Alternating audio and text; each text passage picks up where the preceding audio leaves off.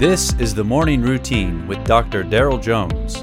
Morning Routine is a daily devotional podcast for those who are raising, educating, and growing the next generation. All right. Well, listen. Today is November the twenty eighth. I'm sorry. I'm dragging just a little bit. But might have I might have eaten just a smidgen too much. From Philippians chapter four this morning on this November twenty eighth. I entreat you, Euodia, and I entreat Syntyche to agree in the Lord.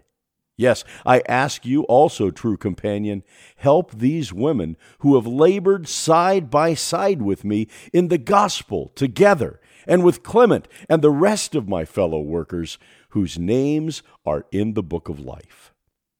One of the themes of Paul's letter to the Philippians is partnership.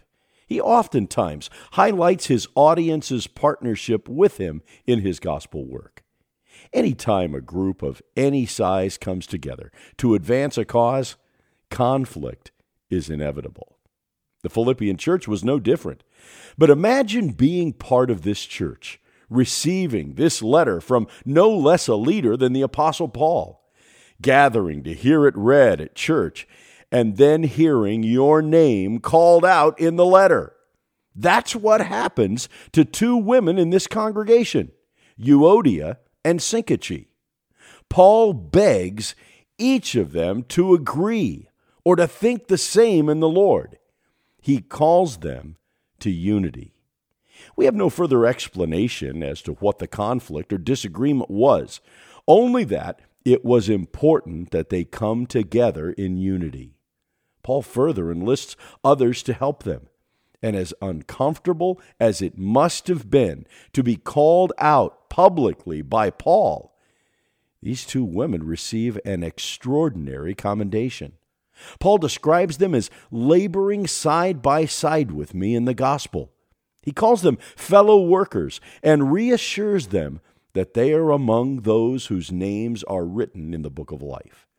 In your church or in your school, are you contributing to the unity and harmony of the group? Is there a particular person, perhaps, with whom you may need to work toward agreeing in the Lord? As we work together to advance the gospel, His mission, may we strive toward unity. Like Paul and Euodia and Syntyche, we are laboring side by side for the sake of the gospel. Don't allow others to get you down. Christ is still on the throne. Follow him. All is well. You have been listening to the Morning Routine brought to you by the Herzog Foundation and hosted by its president, Dr. Daryl Jones. For more information, please visit herzogfoundation.com.